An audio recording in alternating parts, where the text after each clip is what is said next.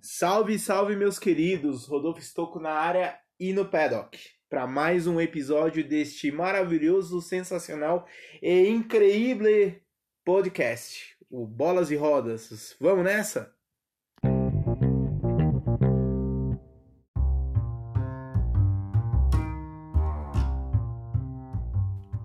Nesse episódio a gente vai falar sobre campeonato brasileiro, vamos falar também sobre campeonatos europeus, inglesão, francesão, alemãozão.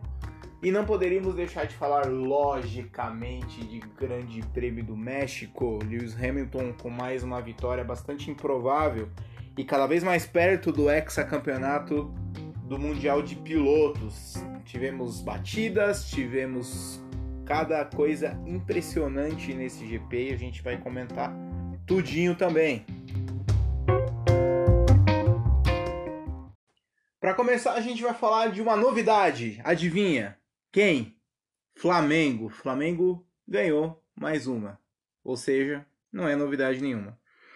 Mas quem diria foi uma vitória mais apertada, não foi aquele futebol vistoso. Talvez o Flamengo esteja meio de ressaca pela paulada que deu no Grêmio no meio da semana pela Libertadores. Aquele 5 a 0 que fez qualquer gremista sair de cabeça cheia do Maracanã e cabeça baixa no resto da semana. O Flamengo foi salvo por nada mais nada menos que Diego Alves. Fechou o gol contra o CSA. Quem diria, CSA dando trabalho pro líder do campeonato. Não que o CSA esteja jogando mal, já em alguns jogos, o CSA se mostrou um adversário difícil aí para muito time grande. Mas o Flamengo dependeu aí nessa ressaca aí do meio da semana do Diego Alves para conseguir manter a ponta no, no Brasileirão. Destaque para o drible do Arrascaeta que deixou o pobre do Alan Costa, jogador do, SA, do CSA, caidaço no chão, procurando a bola sem pai e nem mãe. Flamengo segue aí com 10 pontos de vantagem para o Palmeiras, que é o segundo colocado e cada vez mais se encaminhando rumo ao título do BRzão de 2019. Resultado final: Flamengo 1, CSA 0.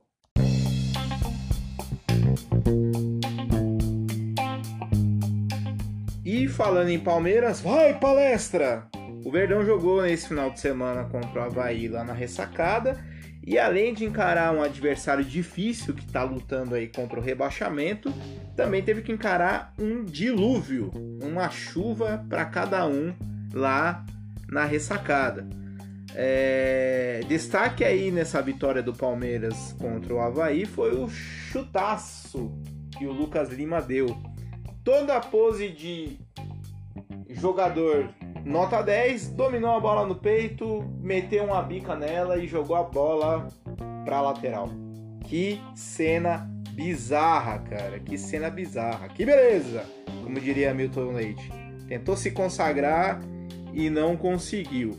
Outro destaque também nesse jogo foi o lance bizarro. Eu não sei qual foi mais bizarro, se foi o lance do Lucas Lima ou se foi o lance do Daverson. O Daverson conseguiu fazer uma sincronia tamanha no lance, numa dividida com o jogador do Havaí. O jogador do Havaí chegou para meter a bica na bola e o Daverson ao mesmo tempo conseguiu dar um mergulho assim de 10 metros de distância. Parecia, sei lá, uma, uma um salto ornamental. Mas foi exatamente no mesmo momento. Parece algo até de cinema, quando você sincroniza todo certinho ali a a transição da cena e a feita ali do ator e, e do outro que está ali também atuando. Mais ou menos foi assim que aconteceu com o Davidson nesse lance aí. Algo lamentável, mas no placar, Havaí 1, Palmeiras 2. O Verdão segue a 10 pontos do líder Flamengo, tentando aí buscar uma vaguinha ao Sol tentar tirar esse título do Flamengo, que eu já digo desde o começo, vai ser muito difícil. E o clássico da rodada? Pois é, tivemos Corinthians e Santos na Arena em Itaquera, Arena Corinthians e Itaquera. E quando a gente fala em clássico, geralmente se pensa num jogo pegado, com grandes chances para ambos os lados, tanto para um quanto para outro. Mas no jogo desse sábado tivemos um Corinthians um, que pouco criou e um Santos que errou demais, ambos truncando o jogo e meio que sem vontade de ganhar. Parece que ninguém quer ficar com essa quarta posição. O Santos não se esforça muito para colar no Palmeiras, o Corinthians não se esforça muito para tentar entrar no G4 ou voltar para o G4, que perdeu a posição nesse final de semana para o São Paulo. E aí fazem um jogo de futebol ruim. Só começou a ficar bom mesmo ali depois dos 25 do segundo tempo, quando ambos chegaram a levar perigo, mas acabou que ninguém marcou. Placar final 0 para o Corinthians e 0 para o Santos. O Santos segue na terceira posição com 52 pontos e o Corinthians despencou para a sexta posição com 45 pontos, como eu falei há pouco. Perdeu o quarto lugar para o São Paulo e perdeu o quinto lugar para o Internacional.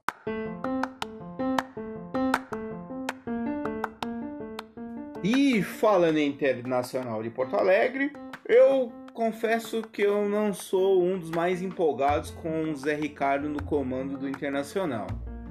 No Fortaleza, com o mesmo plantel do Mitocene, ele não conseguiu fazer um bom trabalho. Nem mesmo no Vasco e no Botafogo fez algo convincente. Vide a saída do Botafogo que foi conturbadíssima, com direito a ataque da torcida no próprio aeroporto quando o time voltou para o Rio de Janeiro. A estreia foi com uma vitória num jogo movimentado principalmente no segundo tempo, ainda mais se tratando do Bahia, que é um adversário difícil de ser batido na Fonte Nova. Teve também dois gols aí do Guerreiro, que com isso passou a ser o estrangeiro com o maior número de gols no BRzão de, em toda a história. O Inter volta aí o G6 em quinto, como a gente falou há pouco, e o Bahia segue em nono a quatro pontos do Corinthians, que é o sexto colocado. Placar final: Bahia 2, Internacional 3.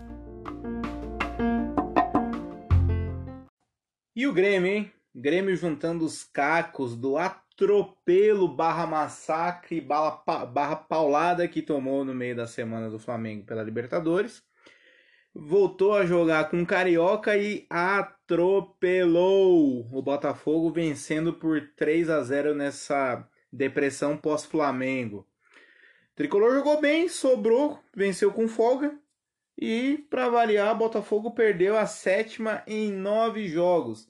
São sete derrotas em nove jogos. 21 pontos perdidos aí dos últimos 20, 3 vezes 9, 27, dos últimos 27 disputados. É, distância para a zona dos desesperados para o Botafogo caiu para 4 pontos. Botafogo que não abre o olho que vai acabar sendo rebaixado, hein? Já o Grêmio segue com 44 pontos, aí tá um ponto atrás do Corinthians, que fecha o G6, e a 5 pontos do São Paulo, que tá no G4. Ainda dá pro tricolor chegar, quem sabe, né? Final do jogo em Porto Alegre, Grêmio 3, Botafogo 0, nada.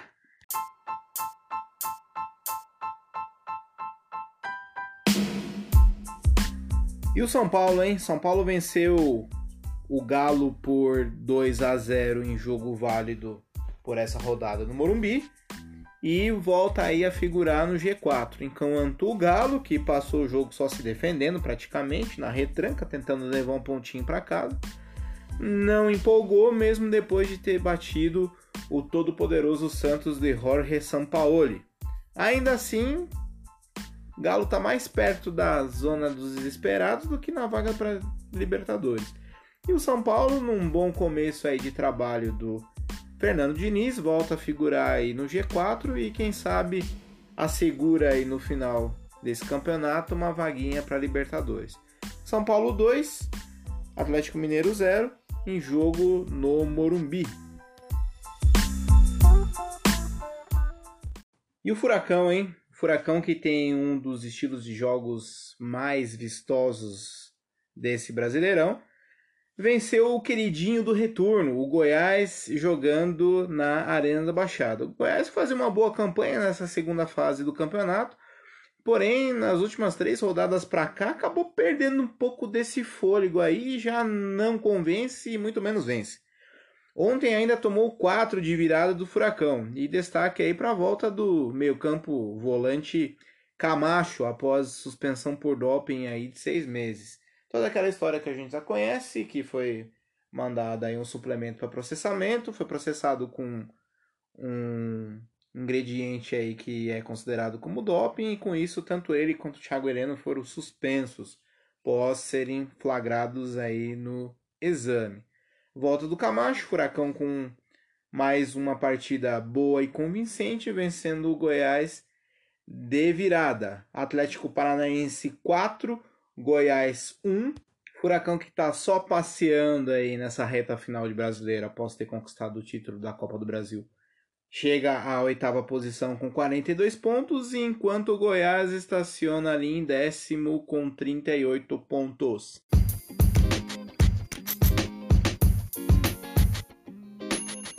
E nos demais jogos da rodada tivemos dois 1 a 1 Cruzeiro e Fortaleza no reencontro de Ceni com a Raposa. Rapaz, deve ter sido um jogo meio intenso aí, principalmente Rogério Ceni olhando pro Thiago Neves, toda aquela história que a gente já conhece de Thiago Neves praticamente querendo mandar no time do Cruzeiro.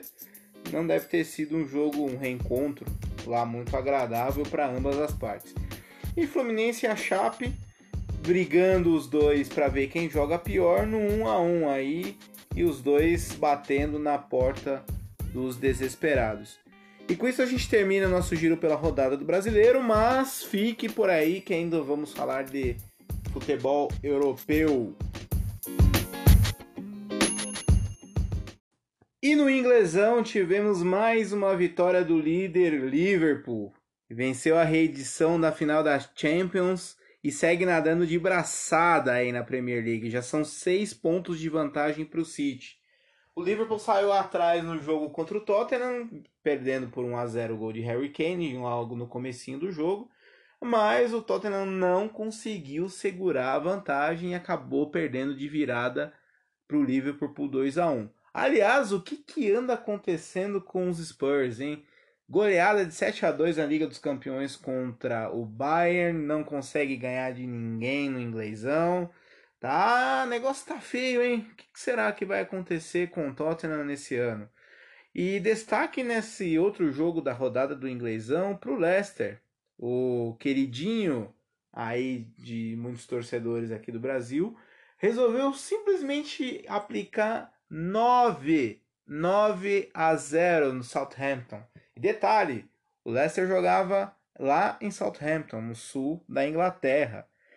Tamanha foi a vergonha dos jogadores do Southampton e considerando que ninguém entrou em campo, todos os jogadores que participaram daquele jogo vão doar o salário, o correspondente ao dia de trabalho, né, o salário correspondente ao dia de trabalho desse jogo, para a fundação do Southampton, Pra, né, já que ninguém entrou em campo ninguém jogou, então vamos fazer pelo menos alguma coisa de útil, né? Pega esse dia aí que vocês não trabalharam, porque tomar 9 a 0 é de fato a impressão que dá é que ninguém trabalhou, e doa aí para caridade, para a instituição do Southampton que cuida de pessoas em situação de risco. Bela atitude dos do jogadores do Southampton, mas péssimo futebol. Ao final dessa rodada, segue o Liverpool mais líder do que nunca com 28 pontos. Em segundo, o Manchester City com 22. O Leicester com 20 em terceiro. E o Chelsea em quarto também com 20 pontos. E no espanholão, hein? No espanholão a gente teve um novo líder, ainda que provisório, nesse final de semana e que não é nem o Real, nem o Barça e nem o Atlético. É o Granada. O Granada venceu o Betis e aí ficou um ponto à frente aí do segundo colocado. São 20 pontos e 10 jogos. O problema é que o time aí vermelho e branco tá tem um jogo a mais que a dupla Barça e Real Madrid. Ambos ainda vão disputar o Super Clássico, que foi adiado para dezembro. Mas como nem tudo são flores, o time da Andaluzia perdeu a liderança nessa terça-feira para o Barcelona. O Barcelona venceu por 5 a 1 o time do Valladolid e retomou a liderança do Campeonato Espanhol. Na classificação, a gente tem o Barcelona em primeiro com 22 pontos, a surpresa da Andaluzia Granada em segundo com 22 com 20 pontos, o Atlético de Madrid em terceiro com 20 pontos e a Real Sociedad em quarto com 19 pontos. E o Real Madrid lá nos seus 18 pontos na sexta colocação, atrás do Sevilla que está em quinto. E no portuguesão acabou a liderança do Famalicão. Portuguesão, Famalicão, tudo na rimão. Porto venceu o time recém-promovido que estava até então invicto com um sonoro e respeitável 3 a 0, como não poderia deixar de ser do time do Porto. É, esse mesmo Porto assumiu a liderança com o mesmo número de pontos do Benfica, mas com a vantagem no confronto direto. E a classificação do portuguesão traz o Porto em primeiro com 21 pontos, mesmo número de pontos do Benfica, que está em segundo. Benfica, que nesse final de semana venceu por 1 a 0 o grande Tondela. Em terceiro vem a sensação Famalicão com 19 pontos. E em quarto o Sporting, que já está perdendo distância para os três da frente, começando a brigar aí com os demais. Vitória e Boa Vista, que tem 12 pontos cada um. E no campeonato alemão, Bundesliga, por incrível que pareça, não é o Bayern de Munique que está liderando. Apesar de ter vencido o Union Berlin por 2 a 1 no sábado, o time da Baviera acabou perdendo a liderança novamente para o Borussia, pro Borussia Mönchengladbach, que venceu a Eintracht Frankfurt por 4 a 2 no domingo. Com isso, a gente tem a classificação o Borussia Mönchengladbach em primeiro com 19 pontos, Bayern de Munique em segundo com 18, a surpresa Freiburg em terceiro com 17 e o Wolfsburg em quarto também com 17.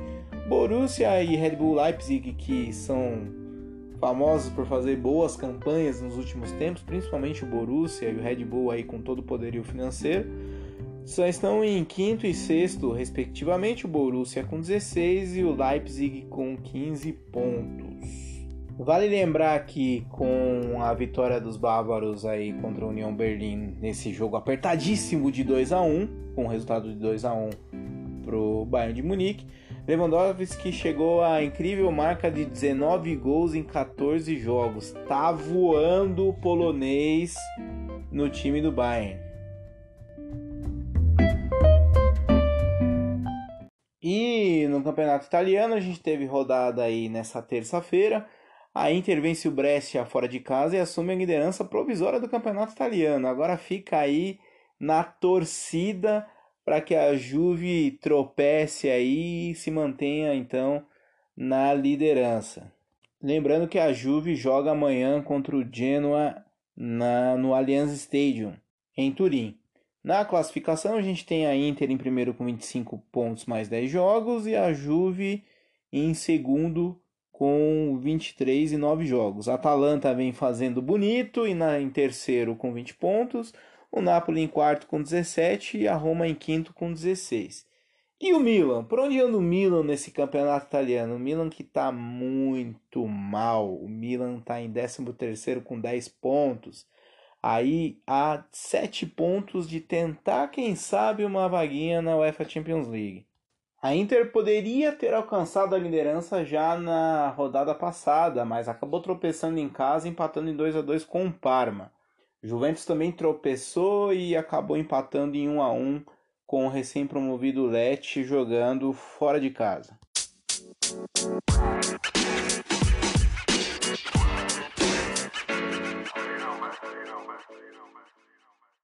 E com isso a gente encerra o nosso giro pelo futebol. Depois aí de muitos placares e jogos apertados, tivemos aí grandes partidas nesse final de semana. E passamos agora a falar de velocidade Fórmula 1.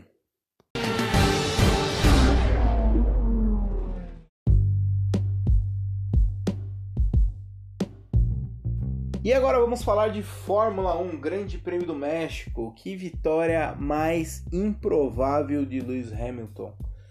Mesmo largando mal depois de ter sofrido um toque por parte do Max Verstappen, chegando a cair para a quinta posição, o senhor Lewis Hamilton é demais. Conseguiu levar o carro até o final com uma ótima administração do jogo de pneus duros, uma parada só que nem ele mesmo acreditava, acreditava que poderia ser possível e completou a corrida em primeiro. Sebastian Vettel da Ferrari em segundo e Valtteri Bottas que ainda luta, por incrível que pareça, pelo título de campeão de pilotos, chegou em terceiro.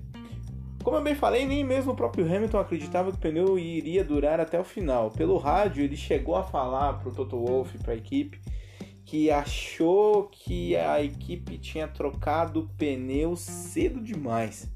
Mesmo assim, ele foi aconselhado pelo pessoal da Mercedes a continuar e tocar até o fim mais ou menos parecido com aquilo que aconteceu em Mônaco, onde ele disse que não conseguia controlar o carro, o carro estava saindo muito de frente, já não tinha muito mais o que fazer. Mesmo assim, ele conseguiu chegar em primeiro.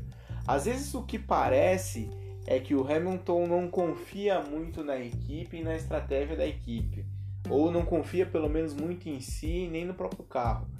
E a Mercedes tem a sorte de ter um estrategista como o Toto Wolff, que é um engenheiro, um estrategista maravilhoso e conseguiu dar aí, pode colocar pelo menos no mínimo três vitórias na conta do Toto Wolff esse ano.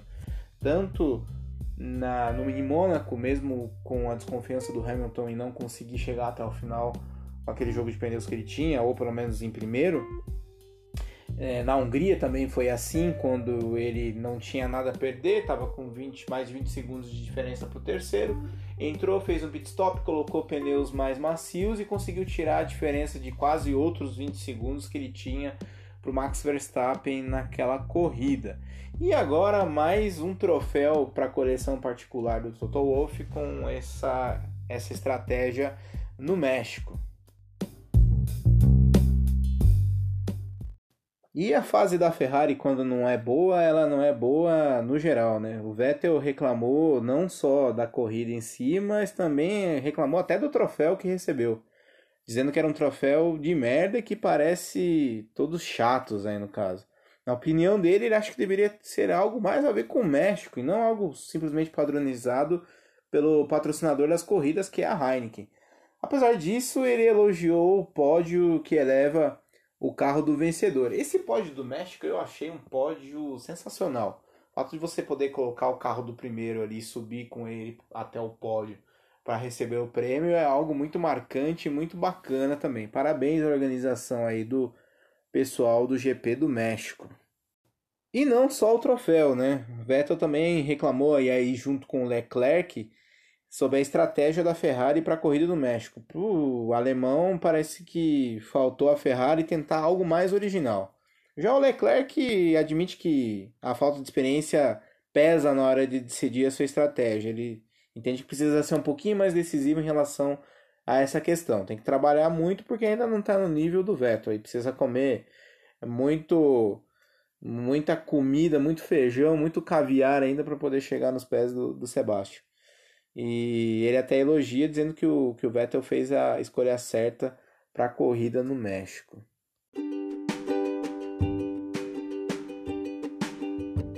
E o Max Verstappen, hein? De novo, Max Verstappen se envolveu em confusão. Mais uma na volta das férias. Na primeira volta com Hamilton, ele já tinha dado um toque ali na disputa por posição. Porém, depois sofreu um outro toque com volta de Bottas e acabou com seu pneu traseiro direito totalmente deschavado.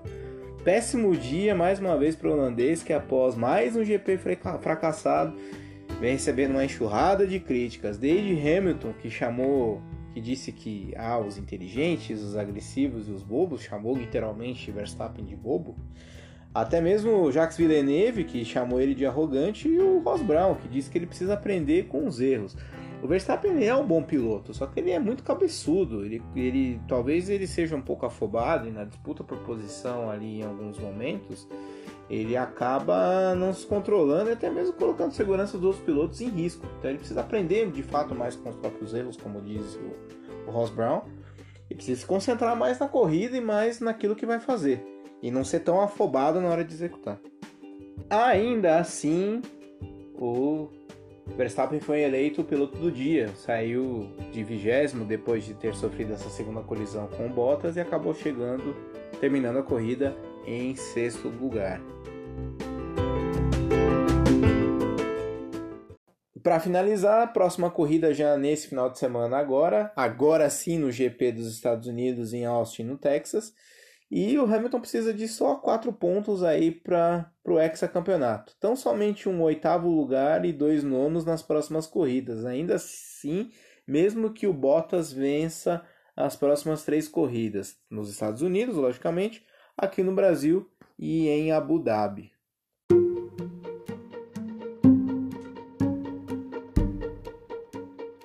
Meus queridos, mais uma vez eu agradeço imensamente de coração pela audiência de vocês. Espero estar aqui mais uma vez no próximos, nos próximos dias ou já nesse final de semana, onde a gente vai falar mais uma vez de Campeonato Brasileiro aí das próximas rodadas dos campeonatos europeus e logicamente sobre GP dos Estados Unidos, Grande Prêmio dos Estados Unidos. Quem sabe já com Hamilton ex-campeão e perto de igualar nada mais nada menos que Michael Schumacher. Valeu mais uma vez a todos e um grande abraço. Fui!